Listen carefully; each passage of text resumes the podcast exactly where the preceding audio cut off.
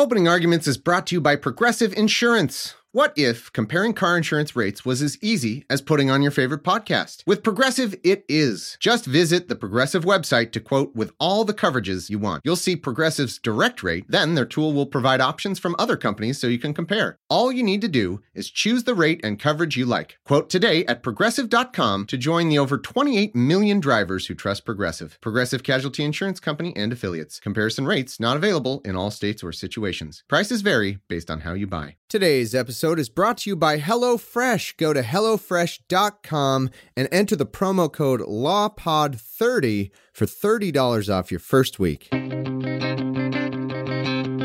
refuse to testify on the grounds that my organs will be chopped up into a patty. Ah, the 67th Amendment.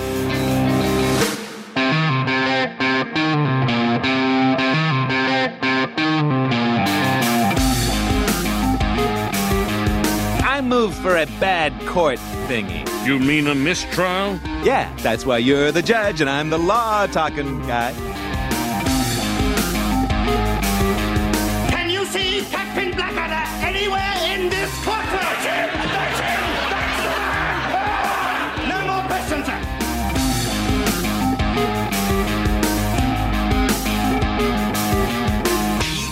Silence, or you'll be held in contempt of this court. I have nothing but contempt for this court. Welcome to Opening Arguments, the podcast that pairs an inquisitive interviewer with a real life lawyer. This podcast is sponsored by the law offices of P. Andrew Torres, LLC, for entertainment purposes, is not intended as legal advice, and does not form an attorney client relationship. Don't take legal advice from a podcast.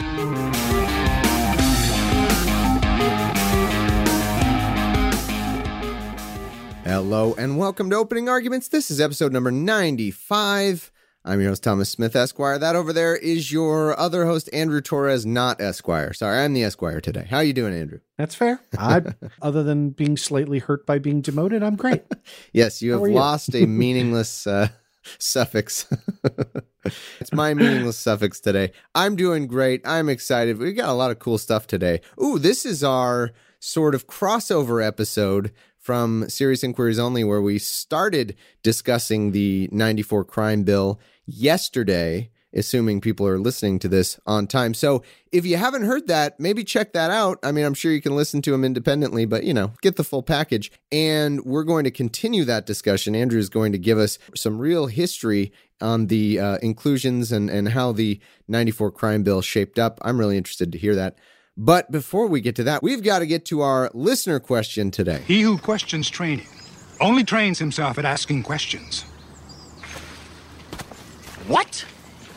And today's listener question is from Noah Lugeons. I've heard of that guy over on Scathing Atheists and God Awful Movies. Love having Noah as a listener. He, he asks really good questions. He asked this time Is there a legal reason why traffic fines, etc., aren't based on income level? The fine I'd pay for going 25 miles per hour over the speed limit is the same fine a person with half my income would pay. This strikes me as terribly regressive, and since we report our income to the state and federal governments anyway, doesn't strike me as a crazy difficult thing to fix. End quote. Yes, I have said this exact thing. I totally agree. I think my solution, and I don't was this on this show? I don't. I, mean, I think it was on this show, or maybe it was some other time we've talked to Andrew. But I think this is a possible solution. But another solution would be all traffic fines should be uh, and I'm adding to Noah's question. Sorry, Noah, but I want to I want to add to it. I think they should be community service. I think they should be some sort of community service because that also solves the problem of police just you know setting up little uh, traps to try to get fees from people and then fund their police departments and, and which is a, a whole thing that I hate. So I think that would solve both problems because the rich guy driving through is probably going to be even more pissed to have to do an hour of community service than than somebody who's unemployed or something. So that is my idea for it. What do you think about both of those ideas? I love the uh, the the community service idea for an awful lot of reasons. Not not the least of which is you were right that it sort of completely reverses the usual equities of the situation. Um, I wanted to tackle this question because, for a whole bunch of reasons, I mean, obviously, Noah is a friend of ours, but I, I thought that there were a, a, bunch of really neat assumptions that are kind of buried in within this question uh, that are all worth talking about, right? So, The first is the fiscal reality of where we stand on the political landscape right now, where because of Overton window, because of the way in which our politics has been conducted, the default position of the Republican Party, which controls all three branches of government, is that you cannot is that the only position you can have with respect to taxes is cutting or repealing them uh, Yeah. and the democratic position has been yeah yeah we we kind of agree uh, eh, nobody likes taxes but uh, occasionally we want to tax Occasionally, you want uh, to build a road or something, or have health care. Right. yeah. And to me, I, I'm not really sure how we got here uh, because any sort of accurate model of the burden that citizens pay for government services tracked over time can show what the result of that policy is, which is to say that we have taken things that used to be funded by taxes and now because nobody can pass taxes even at the state mm. level. Those things tend to get pulled off line item and are then funded by user fees licensing Yeah. requirements that are unbelievably regressive right? And so if you look at like state college tuition costs and track that over time, the average citizen's tax burden has not been reduced in any way proportionate with the average citizen's cost in which they bear to, you know, send a kid to mm-hmm. public college or university. You look at think about the last time you renewed your driver's license, had your emissions tested. Well, I was gonna say vehicle registration, right? Isn't there a bunch of fees on there that we've added in to try to? Yeah. So, so you're saying that's been done because politically, no one, yeah, everyone is read my new lips, no new taxes, and that That's exactly that right. has to be what it is. So, so people are finding ways that the government or whoever, I, I don't know who's doing it, but Right. finding ways to insert fees into different things. Right. And so when it becomes you are paying for X service, then it's really, really hard to implement the principle of progressivity, right? Like, because the other side of the argument, the other side of, of the application is if you say, we charge this surcharge on your emissions, for example, and that is then used to pay for repaving the roads, right? a rich person's car does the same about the same amount of damage as a poor person's car to the road Yeah. right like it, it's not like there's a disproportionate impact on the thing that you're doing and so it makes it harder to to argue right like if you had a means tested method for renewing your driver's license right you could do it in a progressive way but that would be uh, it would look kind of silly, right? And it would and it would cause sort of more outrage of, oh wait, like you know, I see my means tested driver's license just came in, and oh look, I happen to be on the side that it's going to cost me twice as much as you know it's going to cost somebody else. So you know, it's it's it's difficult to implement those sort of things when you've decoupled the general principle, which is the sort of social contract. Like we all live in this country, we all benefit from the economies of scale and the shared goods, right? Like the like the reason why you know people start jobs in uh, you know start companies and and create jobs in the United States it has to do with a, a large number of intangible factors right like it has to do with our economic and educational infrastructure. And it has to do with the fact that we are a, by and large, a, a well educated country, that we have a good network of electricity and internet and, yeah, you know, all of those things that we benefit from collectively, but can't parse out on an individual basis are things that, that contribute to that environment. And, and it used to be the idea was, and okay, and so then we should pay for government. And by the way, how should we pay for government? The principle should be progressive because at the lower end, and, and, and by progressive, we mean you pay a higher rate the higher your income is, right? So, you know, in other words, uh, when we say that taxes are progressive, we mean that the percentage of your income that you pay increases as your household income increases. Something that is not progressive uh, would be a flat tax, right? That taxes everybody at the same percentage. And something that is highly regressive is something that t- taxes everybody at the same amount. You know, that's so in other words, the percentage is actually decreasing the more income you have. The fact that we've kind of lost that general principle is, I think, you know, one of sort of the real kind of breakdowns in, in our social contract over the past uh, 30 years. And it, and it just has to do with the, the read my lips, no new taxes, like toxic environment of if you raise taxes, that means you will lose as a politician, where, where the clear test should be what's the burden to the average person? Right. And we know the lower your income level is, the more of your income has to go towards fixed expenses. Yeah. Right. Because those, like, yeah, you can't just say, like, uh, you know, the demand for water is inelastic, right? Like, yeah, you, you are going to, you know, have to pay for basic necessities. You can trim them as much as you can, but at, at some level, you, you can't cut them any further. And, um, and so, yeah. So, is there to go back to the question? Is there any constitutional yep.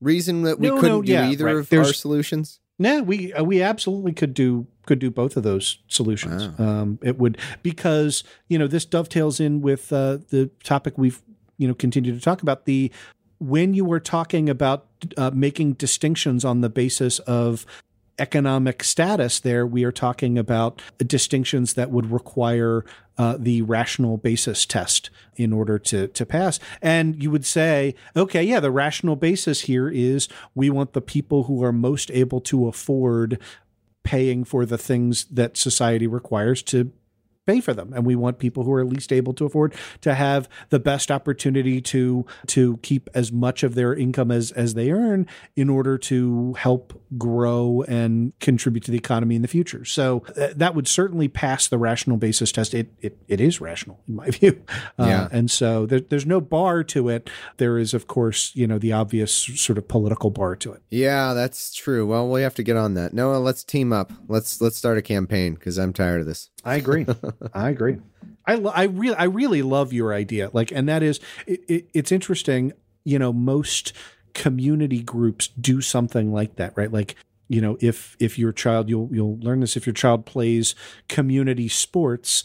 Most of those organizations, you know, you have the fee that covers the uniforms and being a part of the team, and then they'll say, "Oh, and by the way, everybody is expected to either, you know, work the snack bar Right. for an hour or you know write us an extra check for 25 bucks or something and and you know and, and you get to make that Yeah. decision you know as a as a parent and it it uh, i've i've always liked that model so Yeah. All right. Well, let's make it happen, Andrew. Let's get on that. Well, i agree Patreon goal? No, I don't know.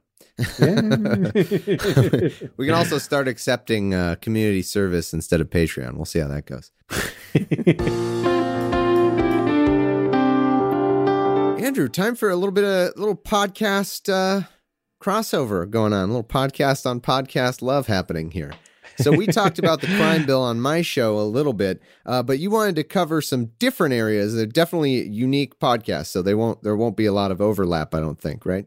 No. So I wanted to talk about the crime bill of 1994 on your podcast. And so, yeah, everybody should go listen to episode 67 of Serious Inquiries Only. On that show, I talk about the claim that the Omnibus Crime Bill of 1994 was uh, the result of neoliberalism and that the uh, community oriented policing elements in that bill were tantamount to inviting occupiers into our nation's inner cities. And i show that that uh, i think is a uh, is a political slander against uh, hillary clinton that uh, that does not withstand st- serious scrutiny. I'd kind of like to talk this is a really fascinating bill so i'd kind of like to talk about how we got this bill and what's in it on this show. Wow. Okay, so this story begins, like so many of my stories, in the late 1980s. Okay. It is uh, hair metal is huge. Peak Andrew Guns Torres. N' Roses is on their world tour. I picture you in an arcade somewhere listening to some some hair metal with a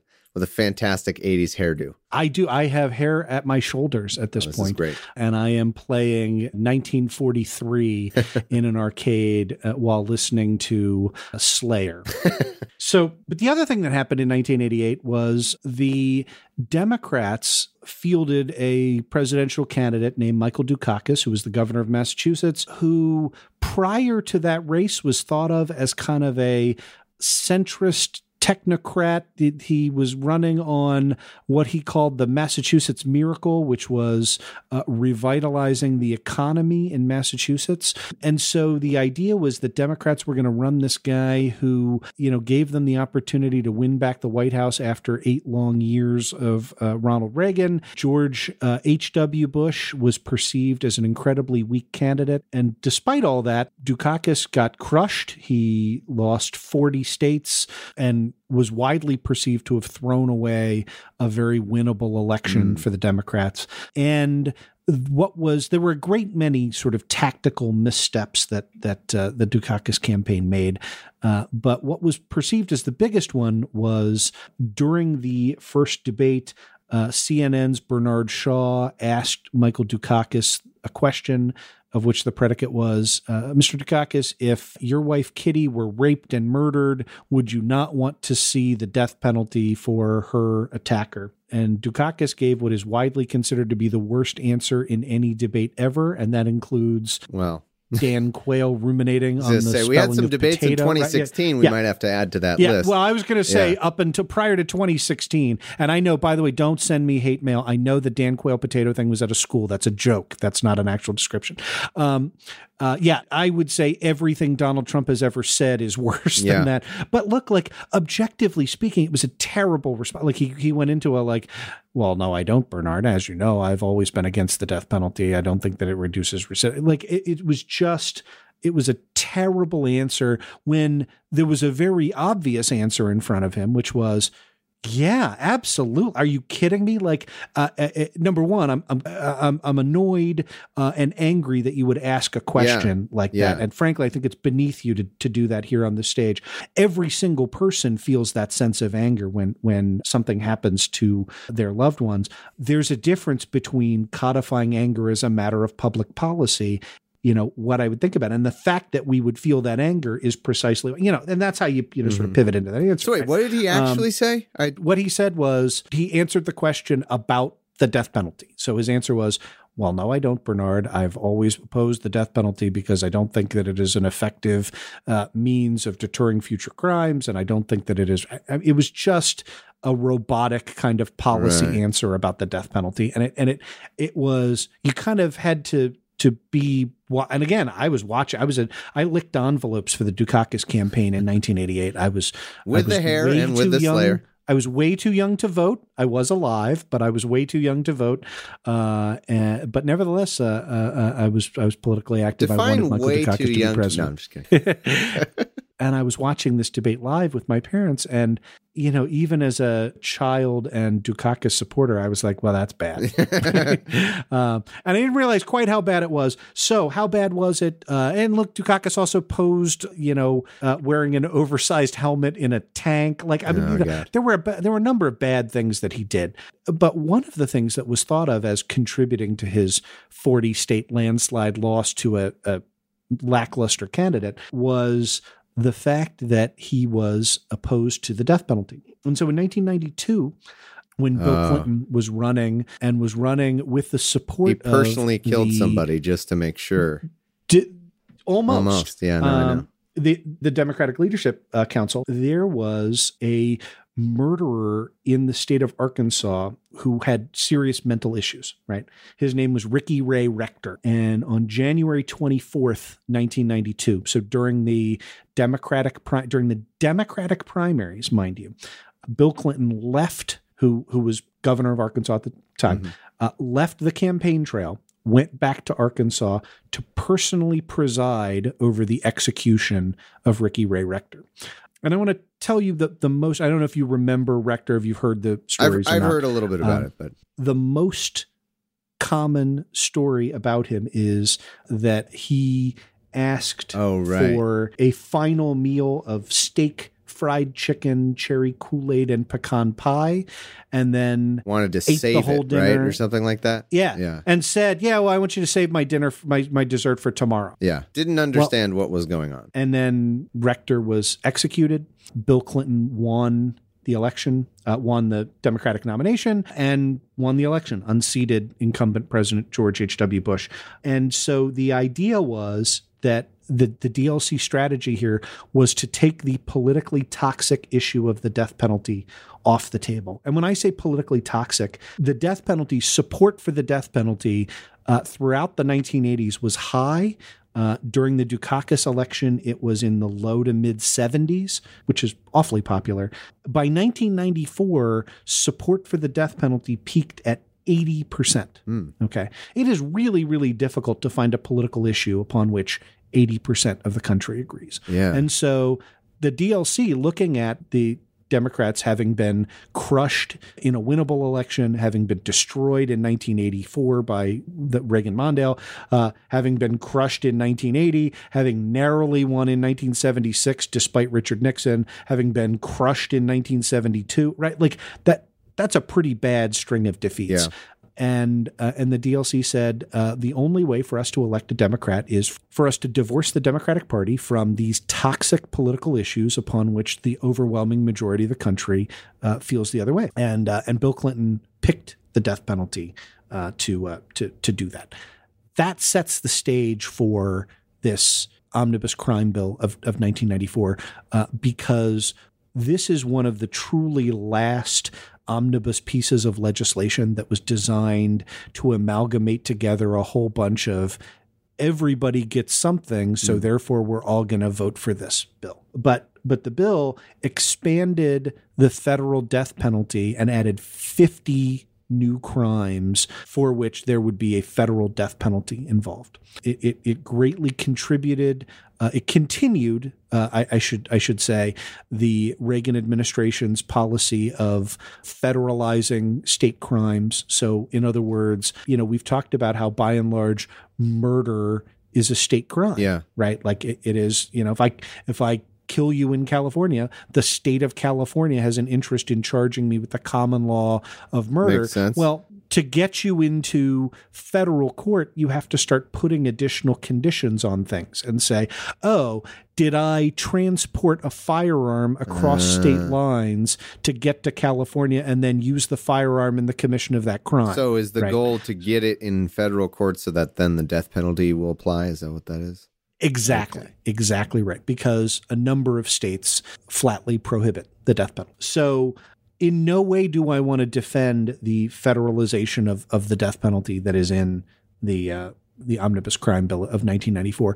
Uh, but I do want to give the political context in which it, it found its way into there, which was not in any way through what we would consider contemporary Clintonian or Obama neoliberalism, right? Which is Because that's the as ac- we talked about on accusation we talked about on my show, which Yep. is you Yep. know this is what happens when you get liberals are actually just as bad in a lot of ways be- as conservatives because they do these things that uh, they're like they're like uh, too centrist and they end up just caving into right wing uh, solutions to crime, right? Right.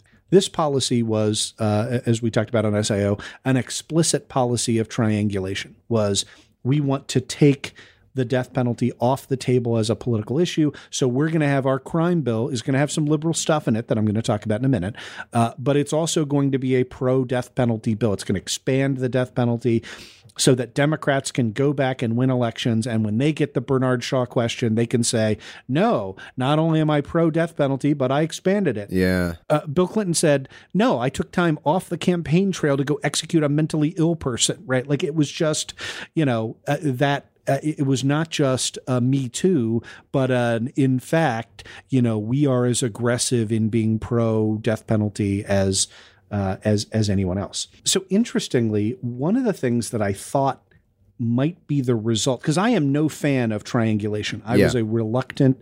I voted by the time uh, Maryland is a late primary in 1992. Uh, it was the first election in which I could vote.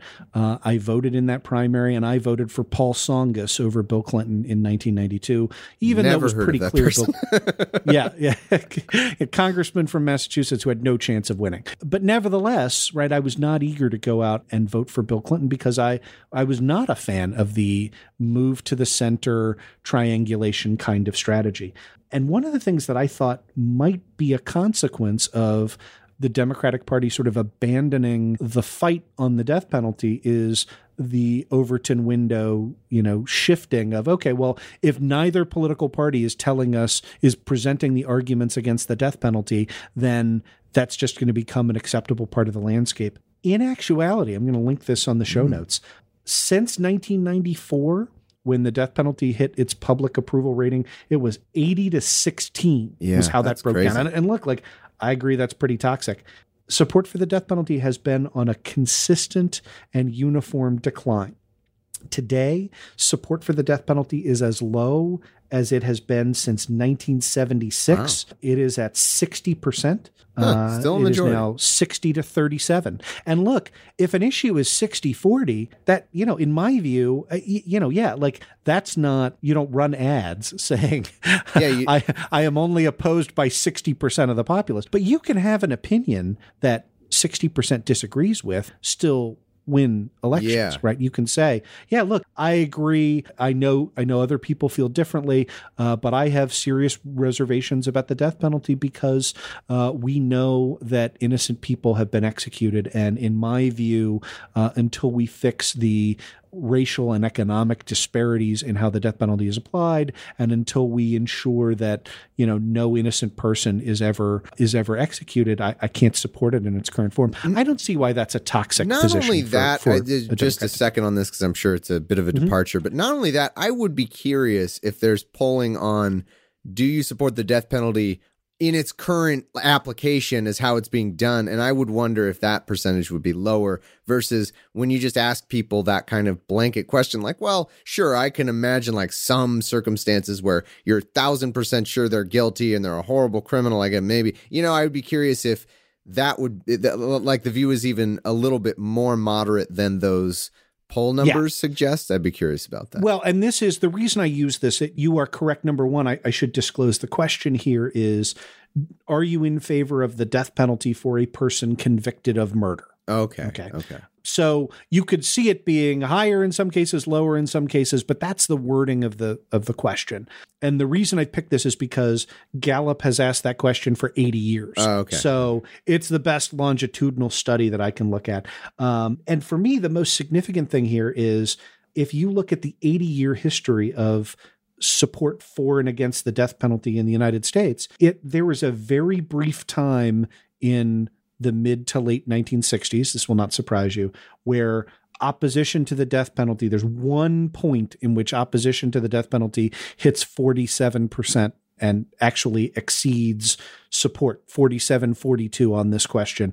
But by and large, it peaks at 37 38 and hovers in the like somewhere between third in the 30s and the 20s going down to the teens as a country for the past 80 years we have generally by whatever margin supported the death penalty opposition to the death penalty has been an unpopular position but it hasn't been an Overton window moving proposition, hmm. right? Support for the death penalty has not gone up as Democrats as a political party have abandoned it. Now, I think a large part of that is because of the work of groups like the Innocence Project, right? To to, to show people, Yeah. no, hey, look, like these are cases where we can now look and use DNA evidence and prove like somebody else did it, right? Like that. That is, I think, a very very persuasive argument that you know plus all these the netflix crime didn't. documentaries and serial and stuff like that yeah, and and I, Adnan clearly did it, guys. I'm sorry. Yeah. um, so we've been we've been referred to uh, some some additional uh, resources on Serial. I, I doubt they're going to change my mind, but I'm gonna I'm gonna take a look. Um, so that's the death penalty history behind that. But there are a couple other neat things behind the 1994 uh, crime bill that are that are a function of history. And so, in order to understand those, uh, we we now go forward in time from 1988 to April of 1994. Okay, I am getting ready to go to law school. Okay, I'm still listening to Slayer. I was gonna say Um, now we're getting into my the music of my childhood. Yeah, no, that right. Yeah, the, the music, rock music, is uniformly terrible at this point in time. This is this is this is the worst period in the the history of of rock music. sure. Um, No, and uh, and so early 1994, uh, Bill Clinton, uh, he's entering his second year as president, his approval ratings are between 51 and 54%, his disapproval between 38 and high of 44%. But by and large, it's a pretty good spread, right? Yeah. Uh, he's a reasonably popular president. And this crime bill has passed both the House and the Senate, but there is a difference between the two bills. And the difference is the inclusion of a five paragraph uh, bill that's that's a sub bill that's part of it which is called the Racial Justice Act and the Racial Justice Act says that we are prohibiting anyone from being executed uh, on the basis of race and says an inference that race was the basis of a death sentence is established if valid evidence is presented demonstrating that at the time the death sentence is imposed, race was a statistically significant factor in decisions to seek or impose the sentence of death in the jurisdiction in question. Okay. And then that's a rebuttable presumption. There's a section on how to rebut the presumption. But this was the concession to uh, liberals and the Congressional Black Caucus to support the crime bill was we're going to include this racial justice act and that was included in the house version of the bill but not in the senate version so when they recessed in april all that had to be done and again democratic house democratic senate popular democratic president all they had to do was reconcile the two bills uh, because you've got to pass the same Right. version of the bill in order for, for it to go to the president for signature so what happened during that recess. Um, what happened during that recess was this was a midterm, right? This was the midterm election of an incumbent Democratic president, and the Republicans mounted their series of political attacks. uh, is this that led is this to enter Newt Gingrich? Is this that? enter this is when Newt Gingrich becomes speaker of the house in the at the end of the 94 elections but paving the landscape to let Newt Gingrich be elected speaker of the house of representatives is the coordinated republican attack on Bill Clinton as a president and Democrats who support him and so during that summer Clinton's approval ratings plummet they go from 54% to 39%. And his disapproval stays over 50%. Right. So that's the result of this sort of full court pre press. scandal, right? Yeah, How yeah, what were they campaigning on exactly to get his numbers to drop that far? Well, they were they were campaigning on on a number of things. Um, but but the biggest at the time there was no overarching issue. Hmm. What it was was a series of little issues designed to break away the Democrats from their historical base among what what we now consider to be Trump voters, right? Which is uh, Bill Clinton and Al Gore, for example, won eight southern states in, in 1992. Democratic support was reasonable in states like Arkansas, Tennessee, North and South Carolina, Georgia, Florida, uh, Kentucky. Uh, these were not the the kind of you know bright red hellscapes that they are today. And so the the issue that Republicans decided to pick on in the crime bill, you may have heard of this, was a program called Midnight Basketball. Mm, Have you ever heard of it? I don't think so. So that summer, Republicans looked at this crime bill, and, and I should say the crime bill had $33 billion of spending in it.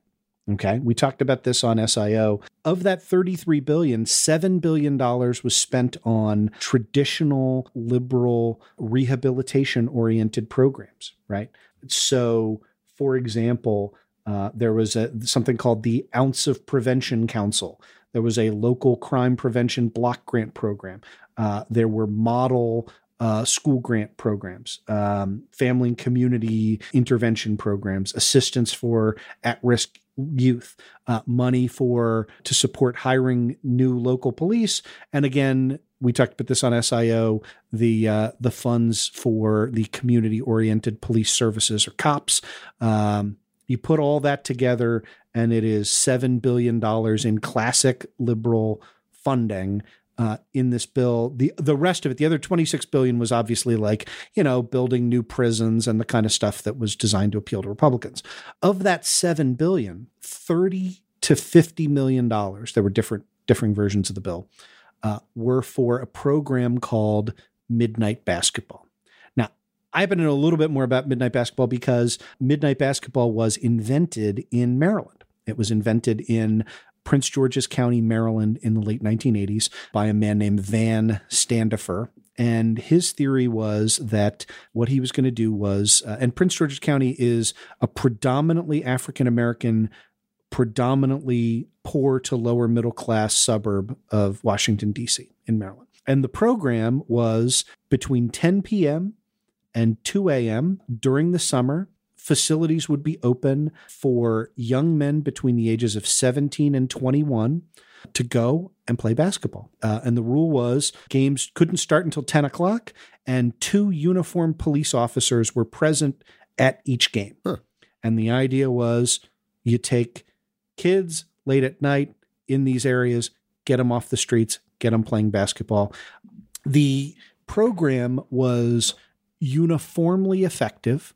In fact, George, then president, uh, George H.W. Bush, visited uh, Maryland and visited Van Standifer and commended. Right, you you you probably have no recollection of the George W. George H. W. Bush thousand points of light, but the idea was you know sort of public private partnerships on community organizations that are doing good. Right, and this was a point of light. Right, so bipartisan support, super cheap. Uh, $7 billion in funding, 30 to $50 million going to this midnight basketball program. Republicans savaged this program and using, I would say, racially coded Mm.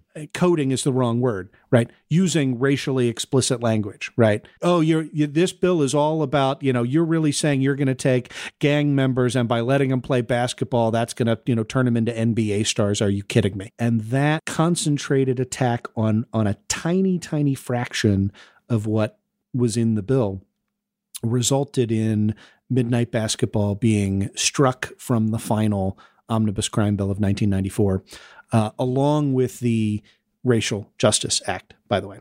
And so the net result was a weakened president went back and urged, pled with the Democratic Congress, uh, in particular the Democratic House of Representatives, uh, to pass the crime bill anyway. And even though there'd been this kind of racial demonizing, and even though the Racial Justice Act portion was gone, and his argument was, uh, and we we talked about this a little bit on SIO. His argument was, on balance, this bill still does a lot of good stuff, right? It has the Violence Against Women Act in it. It has $7 billion for rehabilitation programs. It has community policing, which was strongly supported by Democrats at the time. And it contained a comprehensive ban on assault weapons, Mm. um, which was obviously a key uh, issue in Democratic constituencies. And so the net result was Democrats went to the mat. They fought. It passed uh, once the reconciled version passed the Senate uh, with uh, with 62 votes. Uh, then the final version passed uh, 94 to five, and that uh, got the votes of all but uh, but two Republicans. And you know you can look at you can look at sort of the overall strategy of you know being terribly weakened and going back and saying hey you you got to give me something. If they kill this bill then you know we're all sort of going to go down together and there's still much to like in this bill. That was the pitch at the time uh, in in 1994 uh, you know obviously in hindsight the other elements of the bill right massively increasing prisons, changing the sentencing guidelines, increasing uh, the federalization of uh, state crimes, and vastly increasing the death penalty. Oh, and also, as we talked about on SIO, depriving inmates from uh, being eligible to pursue Pell Grants and actually Yeah. get an education. Uh, you know, I, I don't think anybody would want to defend the the substance of the 94 crime bill is a good thing. But i thought it was worth sort of going through the history of of how we got to to what we got uh, and is it is it the result of you know nefarious new democrats who just uh, you know work on strategies from within this or was it the result of political compromise as the result of uh, you know a, a racially motivated campaign that that torpedoed a president's approval ratings during the uh, the midterms. As we all know, those that 1994 midterm election was catastrophic for the Democrats. They lost 54 seats in the House. They went going from having a 258 seat uh, 258 to 176 majority to being in a 230 to 204 minority. Uh, and this, again, this is 1994. So this is before uh, Republican gerrymandering really took effect. It elevated Georgia Republican Newt Gingrich uh, to be Speaker of the House and drastically changed, you know, sort of the, the directionality of the country.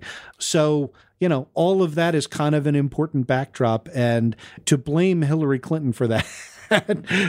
well, you'll have to yeah, listen to listen SIO, to to SIO get my that. opinion Yeah, if I were to try to maybe do some sort of summarizing here, I think one key ingredient when we talk about blaming Democrats or do, taking a both sides are bad on criminal justice stance is even though you might not like political compromise, and obviously that's kind of the definition of compromise is neither side really likes it. I still think it's more appropriate to hold the other side to account that is forcing you into the compromise than it is to take a both sides are the same mentality because absent the landslide victory for the Republicans in 94 most of the bad are, are you saying how much of the bad elements of the bill do you think wouldn't have been in there or or how many more good elements would have uh, maybe tip the balance in the other way Well, I wouldn't say absent the 94 that a lot of the bad elements would would not have still been in there. I think I think they would have been. But I think those got in there, right? Like remember you know the, the whole first 10 minutes of the segment was designed to show how democrats made a political calculation that that taking a stance on the death penalty was toxic right like so you know you have to unwind a lot of elections to get to that point but like again to me the party that's to blame for support for the death penalty being at 80% in this country is the party that energetically ran on the death penalty, Yeah.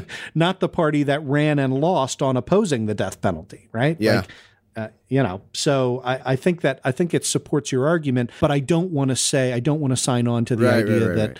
you know you know the bill the, the the bill was the result of Bill Clinton's triangulation you know and again for our thoughts on that that and why that's a totally a not fair thing to to pin on on Hillary Clinton or Barack Obama you know listen to the SIO okay so yeah I, I sorry I, I probably was going a little too uh, positive on on the bill That's okay. it sounds like uh, yeah still still the the bad parts would have been in there but, but the calculation was made because democrats had been been losing election after election after election.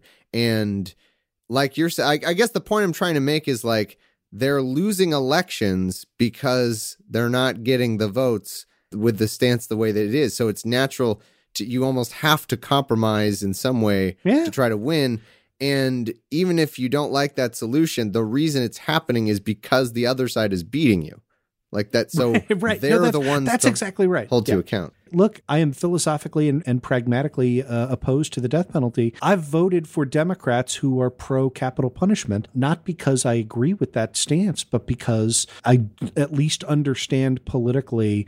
You know the the necessity, right? Like Yeah. you know, the, there's sort of the like, well, I I can continue losing to these guys if you want, Yeah. or I can try and get you some of what you want by compromising on some of the stuff that you don't. And and look, like that's a tough thing to do, but but in my view, that's part of what politics is about. So that I mean, that may be unpopular with some of our listeners, but I think I'm prepared to defend having compromise legislation over having 10 plus years of we don't legislate anymore and power just sort of aggregates in the executive branch and you know incoming presidents can undo the protections of the prior president by issuing memoranda and executive orders right? Like it would be much better if Barack Obama had, if it had been possible for Obama to go to a Democratic Congress and say, hey, why don't we amend the Civil Rights Act of 1964 and add sexual orientation? Right. And, you know, and that was tried. Like, I'm not, I'm not suggesting that they didn't try. I'm just saying a legislative solution would have been more permanent uh, than the internal executive memoranda solution, which we saw, you know, Trump was able to overturn by issuing a contrary memo. Well, hopefully that gives people a little more of the backstory on that. It's very interesting. And again, check out SIO for some of the other aspects of it. But uh, thanks for taking us through that, Andrew. Hey, Andrew, it's time to talk about one of our favorite sponsors, HelloFresh. I love these guys. It is so Yeah. fun to open up a nice fresh box of natural ingredients and uh, make yourself some some dinner. I say this every time we do a HelloFresh ad because it's true. Uh, people who follow me on Facebook and Twitter know I love to cook. Uh, but, you know, doing a whole meal from scratch is an endeavor. Yeah. every time I get the HelloFresh boxes, I do this thing where uh, I bring my 14 year old son, Alex, into the kitchen and we each prepare the meal in a box. We have kind of a small kitchen. uh, we got one stove and we were both able to prepare. And We do this kind of like Iron Chef kind of cook off style thing. And we both go start to finish in like 35 minutes, you know, out like opening the box, right? Like, Yeah. it was really, really convenient. My son was able to prepare the meal for the three of us by himself with no, not only no help from me, but with me actively trying to sabotage him in order to, uh, to win the competition. And, uh, and I, I love that at the end of the day, you've got something that in the time it would take for delivery to show up or, you know, to go drive and, and pick up fast food or something. It's healthy ingredients. It's, it's really tasty stuff. And it's something my teenage son can do. Now, you do have a teenage genius son, but it, it is something even I can do, just to throw that in. they offer you a ton of different options. You've got a classic box, a veggie box, uh, if you're a vegetarian, and a family box. And you can order three, four, or five different meals per week designed for either two or four people. And there are new recipes every week. That's one of the best parts. Is you're you, you- left to my own devices, I would make just the same boring pasta or something. It would just be boring every time. But they give you stuff that you're never gonna think to try on your own. That's one of my favorite parts. And all those meals, as you mentioned, are healthy because they have two full time registered dietitians on staff who review each of the meals to ensure it is nutritionally balanced. It's less than ten dollars a meal, as you mentioned. About thirty minutes to uh, to make dinner. It, it's really fun. What I, what we do, and I can't wait for Lydia to no longer be pregnant. Uh, is we used to open up a bottle of wine and get that started while cooking. It's a fun experience to cook together and start on your dinner wine a little ahead of dinner. I like that. That's a that's. I agree. to do. That's a that's a great one. so definitely go to HelloFresh.com, enter the promo code LawPod30. Very important to enter that promo code to get the $30 off deal and try it out. I guarantee you, you, you will not regret it. It's really fun. Thank you, Dr. Hibbert. I rest my case. You rest your case? What? Oh, no, I thought that was just a figure of speech. Case closed. Andrew, are you excited to be on the same side as Milo Yiannopoulos? I know you you just I could not be more you're excited. a closet Milo fan. No, I'm actually. Uh, I just. I think we both uh, detest Milo Yiannopoulos. I hate him. I think he's horrible. Uh, I think he's a, a terrible human. I think he's a bad influence on uh, our just. Our, well, he's less of an influence since he was blocked from Twitter and and uh, has been deplatformed, which is a good thing in my mind. But you are we as we hinted at last week. We're we're going to come down on the same side as Milo. Yeah. So this is a lawsuit that was just filed by the American Civil Liberties Union uh, on behalf of three of their clients uh, who are about as different as you can possibly get. Right. One is FemHealth USA. Uh, I mean, you, you could have trade- just said one is Milo Yiannopoulos and the other is a balanced, kind human being, and then it would be like as as Uh, well as it's even better Oh, than okay. that right? So femhealth usa is they they do business under the trade name of carafem uh, and carafem is uh, a nonprofit organization that provides abortion care, family planning services, and they sell an FDA approved, I guess what I would call like the morning after pill, but is effective up into the first 10 weeks of pregnancy, which um, Yeah, the is 10 weeks you know, after such pill. an obvious. Yeah. it's it's such an obvious pro social good. Uh, you know, unless you're in the political party that believes a blastocyst is a human being, like uh, it- you know, it is, in my view, the clear like kind of technological solution to uh, almost all of, of the abortion debate. So, fem health, right? People for the ethical treatment of animals and Milo Worldwide LLC, the organization that promotes Milo Yiannopoulos, uh, horrible human being. And uh, Milo Worldwide LLC, this is from the allegations in the complaint, is the publisher of Milo Yiannopoulos' new book, dangerous. And uh, and so what all what these four groups, so those three groups plus the ACLU, what they all have in common is uh, they all tried to take out ads uh, on the Washington D.C. Metro, uh, and they were all denied the opportunity to air those ads. And the Washington D.C. Metro is run by uh, the an organization called WMATA, the Washington Metropolitan Area Transit Authority.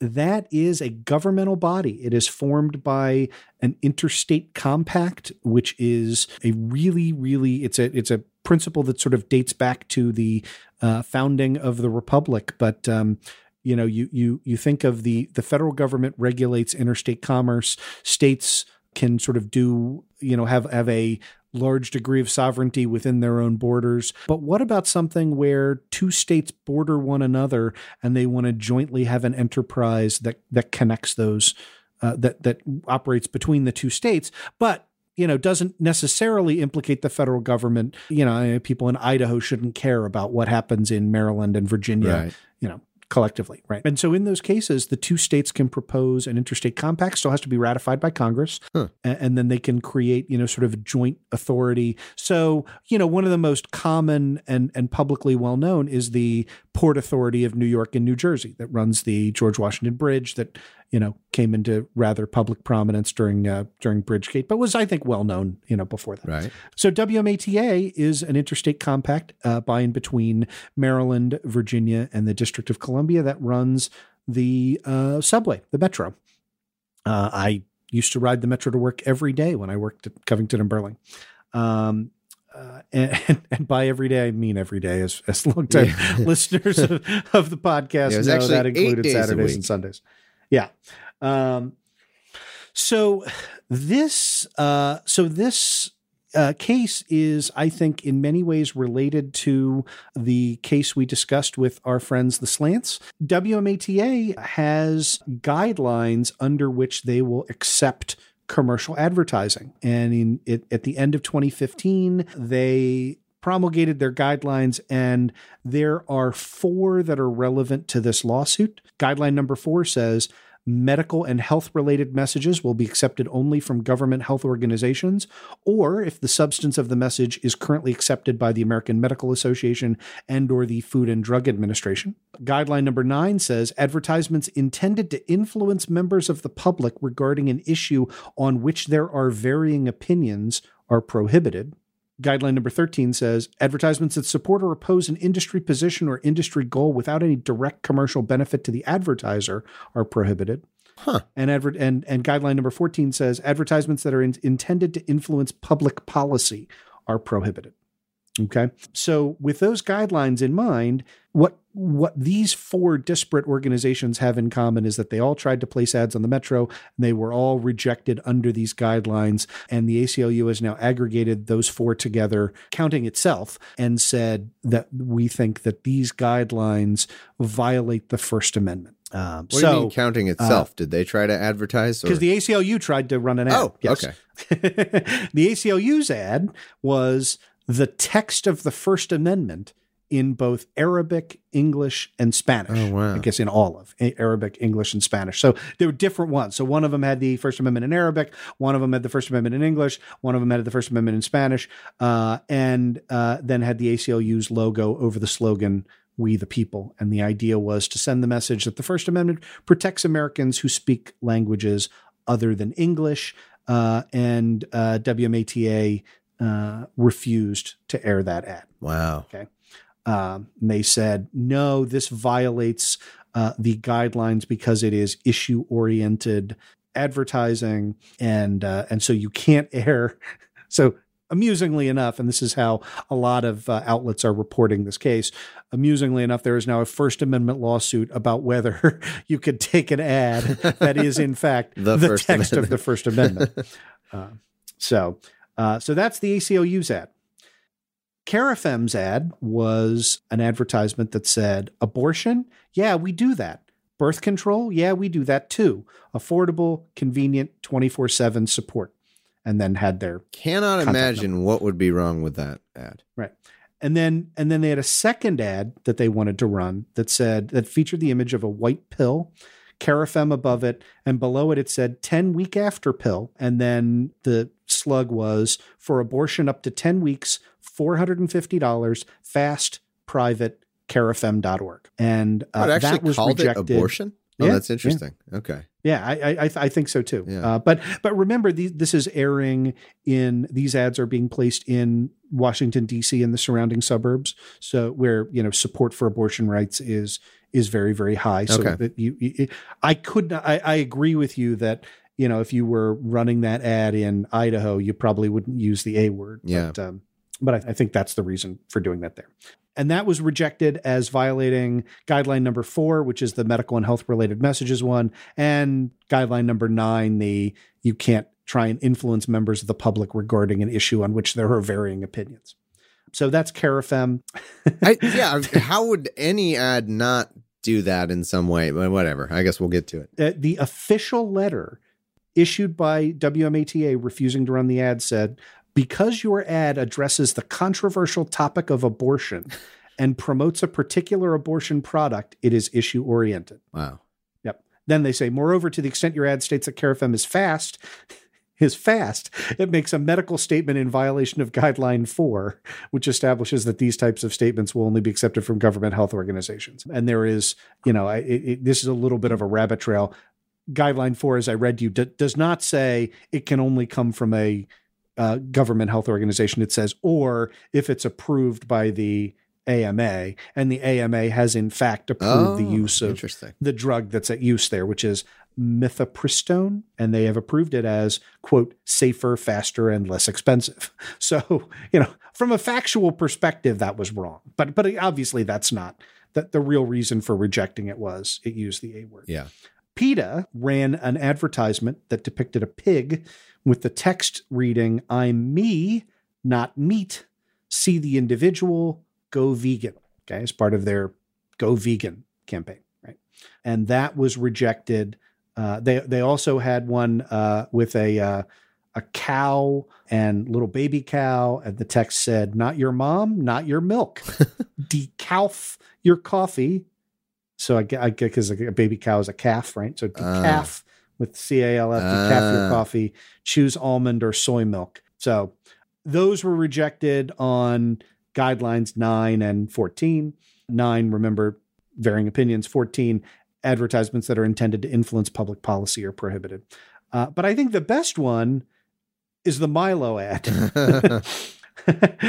Boy, I didn't didn't expect to hear that. Yeah, Milo's ad was just recently pulled. So here's what happened, and this you can you can read these uh, allegations beginning in paragraph 50 of the complaint on page 13, which we'll link in the show notes.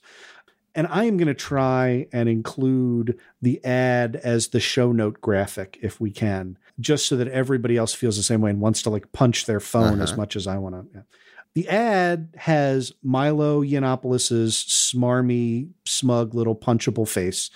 The text of the book, Dangerous, pre-order now, and then one of the quotes from the book reviews. And the four quotes were the most hated man on the internet, the ultimate troll, the Kanye West of journalism, or internet supervillain. Okay. Those ads are running in New York. So our friend Eli has got to, when he gets on the subway, has got to see Milo's smart, smarmy little face. They ran in Chicago. So our friends Tom and Cecil see them, right? And so they were posted and ran on uh, June 21 from between June 21 and June 26 in DC, 45 different locations in metro rail stations and on the the train cars themselves. And then people started complaining about having to ride on a train car and see Milo's face. Which I can And, uh, and- certainly am sympathetic to. Yes. And so initially, WMATA said, no, the display of this ad is consistent with our policy of remaining content neutral while accepting advertising. Although Metro understands that feelings and perceptions will vary among individuals in the community, we cannot reject advertising because some find it inappropriate or offensive. Uh, but then a few days later, the ads were being were removed by WMATA for violating guidelines nine and fourteen. That's interesting. I cannot imagine. I mean, there, there was there was absolutely no. I, it, it's just Milo's face saying buy his book, right? Yeah. Like it clearly doesn't Which is violate certainly offensive, but not in a, Yeah. a way that right. violates but the they guidelines. don't yeah. The, the WMATA does not have a policy that says we're not going to run offensive ads. Right? Right. They have a policy that says we're not going to run ads that take a position on an issue. And so uh, so those are the facts. And then, uh, and again, we did this complaint a little differently because I thought the facts were really, really entertaining. Yeah. But but you see then the the First Amendment allegations here. This is really the distinction between cases where we've said there there isn't there's no First Amendment uh, implications uh, versus one in which there is, and that is very plainly the guidelines that apply here, and in, in particular, the guidelines 9, 13, and 14 are viewpoint based discrimination, right? Like they say, we're not going to uh, take an ad that weighs in on a particular side of the issue. And by being as vague, you know, this was an issue that, that came up in our discussion on the, uh, uh, the, the, the Berkeley uh, College Republicans uh, Ann Coulter case. This is a this is an example of where you're arguing unconstitutional vagueness, right? Where you say if you're attempting to influence members of the public, that is to say, you're running an ad, because that's what ads are trying to do. They're trying to influence you. Regarding an issue on which there are varying opinions. So Well, any issue. Right. Yeah, exactly. Right. So that is, and there is, there is, I, I haven't read this, you know, this is smaller segment, but, um, you know, there is obviously evidence on the other side to the extent that these represent issues, they're advertisements to the other sides of those issues. The easiest one to think about that is with respect to PETA, right? They're advertisements for grocery stores that run on, on Metro ads, right? Right. That are that that promote like come into Safeway and get a steak for eight dollars and ninety nine cents, right? You can run an advertisement for you know leather jackets at uh, you know Yeah. Filene's that that runs on the right. So all of so to the extent that that that that there is an issue, right? The unconstitutional. The, Sorry, the unconstitutional vagueness is drawing the line such that you know this Only one side is represents affected. yeah, Yeah. intervening on the. It's okay to have the pro meat, and I'm pro meat, uh, but not the anti Plus, what side. drives me nuts the most is the abortion one because it's like it's a legal product that they're just advertising. Like, how can it be a viewpoint? You know, like how could advertising a legal product be a viewpoint? I don't get it. Like, or uh, in, yeah, in- and well, and again, it's because it is attempting to influence somebody on an issue on which there are differing opinions, right? Like that, like the Carafem ads are clearly not trying to persuade somebody to be pro-choice, right? Like it's not an ad that says, you know, you should be pro-choice or you should be pro-life. It's an ad that says, hey, if you, you know, if you need uh, abortion services or if you need a, you know, morning up to ten week after pill, buy our stuff. So this, in my view, this is an example of clear of of of where the free speech debate should be taking place, right? When you have an undisputed public forum, right, which is main, maintained and operated by the government, right? WMATA is a government agency. It's very, very clear that the First Amendment applies. And commercial speech is, in fact, free speech. We've talked about that before, right? Mm-hmm. Like, and so you know, yeah, this is there is absolutely no basis, and it is it is wrong for Metro to say most people in DC find Milo Yiannopoulos insufferable and want to punch him in his face, and so we're not going to run these ads, right? Like that that that that's wrong. That's that's the violation of free speech Yeah. that we all should be behind protecting. But when you know when a college campus says we don't think Milo's positions are interesting and by the way we don't want to bring him onto campus so that he can start making fun of members of our student body that's not a violation of the first amendment right and I, I would just like for us to you know kind of make it clear where that line is. So. Yeah, if a group invites somebody and then gets uh, some feedback like, "Hey, we don't want this person to talk," and decides to make the choice to say, "Okay, it's not worth it to us to to invite this person anymore, so we're going to disinvite them," that's also not a free speech issue. Correct. And again, you know, it's not hard to transpose those facts onto the billboard, right? Like if Milo Yiannopoulos wanted to run a billboard that instead of just having his smug punchable face on it, had a, a billboard, of, you know, that was like a picture of a student at, you know, say GW University, and was like, this student is trans, or yeah, like yeah, you know, you would you would ban that ad, Yeah. right? And that would you wouldn't be it wouldn't be a violation of free speech. It would be that is an unconscionable invasion of that individual's privacy. And of course, we're not going to run that ad. And you know, I I, I don't see other than the industry that is involved in promoting the false equivocation uh, here between uh, you know between restricting free speech on the basis of viewpoint versus protecting individuals from harm i you know i i, I don't think these are tough cases but but apparently others feel differently Yeah, So, the thing that drives me the most nuts, and apologies for the, the brief personal rant, is is how back when uh, just a few months ago, if that, Dave Rubin tweeted that we should stop donating to the ACLU because they did a profile on Linda Sarsour, and Sam Harris retweeted it. That we should stop Yeah. donating to an organization because of one profile they did on their website. Uh, this is the reason why that was idiotic because they are consistently uh, defenders of civil rights and free speech. And maybe one day they're defending someone you don't like, the next day they're defending you. So that's why they're a I- good organization. uh, the ACL used to have that slogan uh, back back in the uh, back in the nineties Oh, really? of you know if we don't of, of it was something like if we haven't done you know ACLU you should donate to us if we haven't done something to offend you you know just sit tight eventually we will Yeah. right like I mean it was the ACLU that defended the right of the Nazis to march in Skokie Illinois a predominantly uh, a, t- a town filled with Jewish Holocaust survivors, right? Like, I mean, it it is just the notion that the complete rewriting of history, such that you know uh, uh, the the Christian rights version of their organization had to be called the ACLJ uh, because you know we know the ACLU is the enemy is just uh, it's just crazy, right? They are there to defend. They have historically defended right wing speech with equal fervor as left wing it, speech. they are And- the actual people who are objectively defending the First Amendment no matter what. Like they're the only people who consistently do it. They're they're where all these people claim to be, oh, I'm just free speech fundamentalist, and then when it goes against something they believe, they're not, they don't agree with it. The ACLU actually puts their uh, money where their mouth is. So I think we should put Yes, some of our is. money to the ACLU. I've donated to them before. and I, I think agree. I am a card carrying member of the ACLU. So. Well, there you go. So I guess that that covers the lawsuit, right? This is a pretty clear. This almost could have been a closed arguments, really. Yeah, Yeah, maybe be. maybe it will. Maybe we go back and and maybe the intro right. was a closed arguments.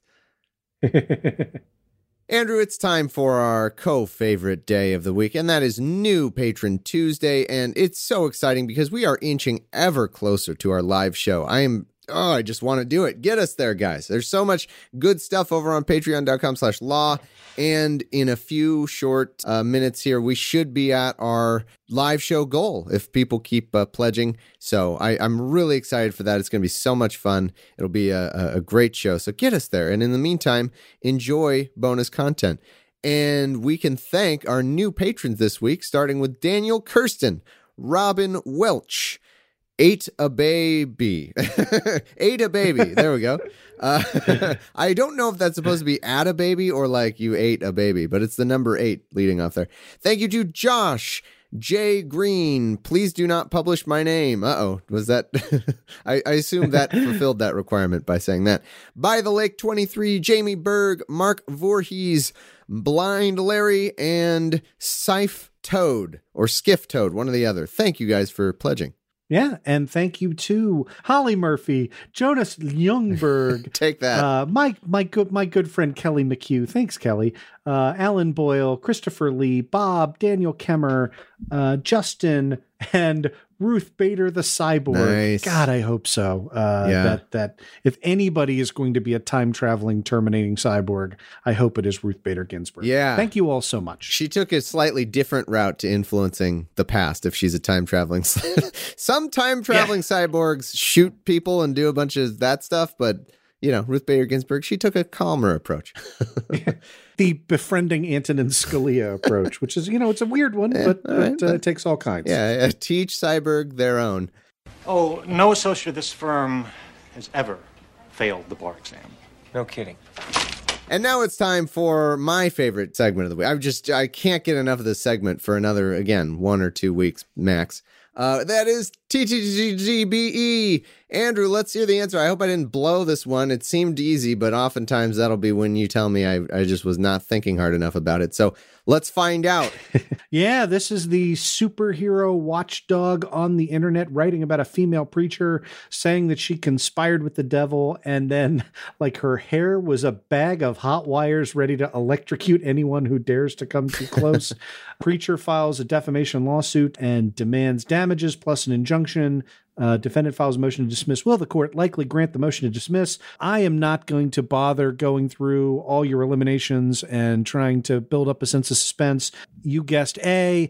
A is correct. I hope all of our listeners guessed A, uh, new A. I shouldn't even say guessed. I hope all of our listeners immediately recognized uh, A as correct. We have uh, cited before that it is the Supreme Court decision of Gertz versus Welch, 418 U.S. 323.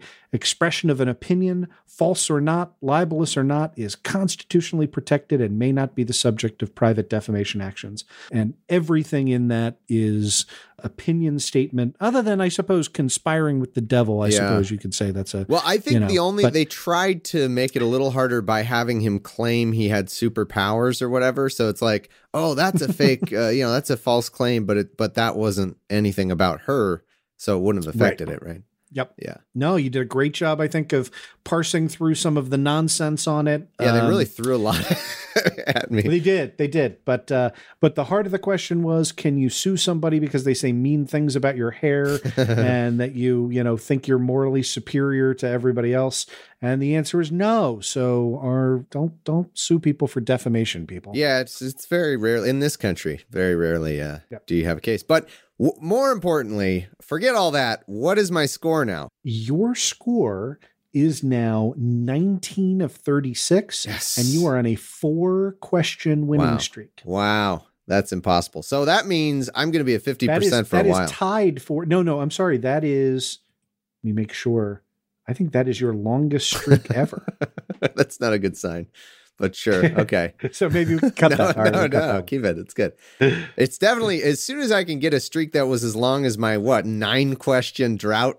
Maybe I can. That would be nice if I could get a, a streak that long in the other direction. But cool. your your your longest your longest losing streak was only six in a row Oh, okay. Oh, well, 21 through 26 There you go. I'm close to So- there. So that's awesome. Uh, thanks for giving me a freebie there. That was pretty easy. I, I I'm glad I didn't choke on the open net.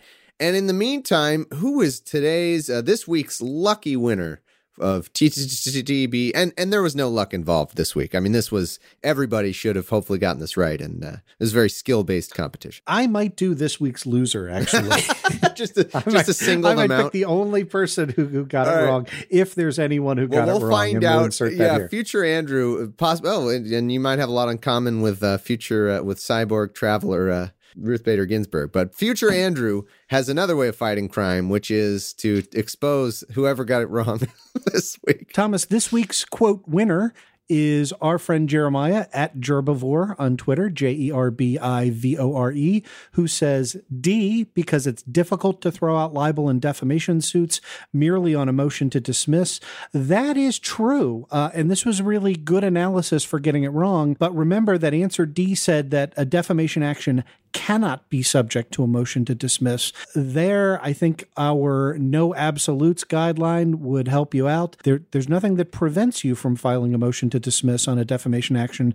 It's just usually they're very, very fact intensive and they survive. But it's not impossible to knock one out on a motion to dismiss. So Good guess. Everyone give at Jerbivore, J E R B I V O R E, a follow on Twitter. And thanks and everyone remember he was braver than you in terms of uh, putting his guess out there on the line. So got it wrong, but is our winner this week regardless. All right. Thank you so much for listening to the, today's show and for listening week in, week out. Uh, we will see you on Friday for yet another quick response, newsworthy timing episode.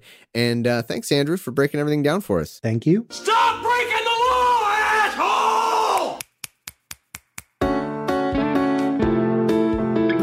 This has been Opening Arguments with Andrew and Thomas. If you love the show and want to support future episodes, please visit our Patreon page at patreon.com slash law. If you can't support us financially, it'd be a big help if you could leave us a five-star review on iTunes, Stitcher, or whatever podcast delivery vehicle you use. And be sure to tell all your friends about us. For questions, suggestions, and complaints, email us at openarguments at gmail.com. The show notes and links are on our website at www.openargs.com. Be sure to like our page on Facebook and follow us on Twitter at openargs. Until next time.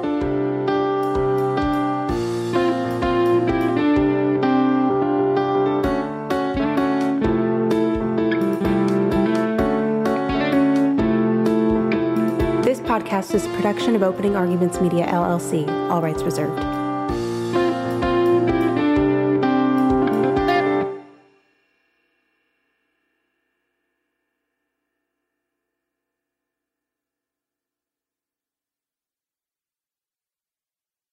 Waiting on a tax return? Hopefully, it ends up in your hands. Fraudulent tax returns due to identity theft increased by 30% in 2023. If you're in a bind this tax season, LifeLock can help. Our US based restoration specialists are experts dedicated to helping solve your identity theft issues. And all Lifelock plans are backed by the Million Dollar Protection Package. So we'll reimburse you up to the limits of your plan if you lose money due to identity theft. Help protect your information this tax season with LifeLock. Save up to 25% your first year at LifeLock.com slash aware.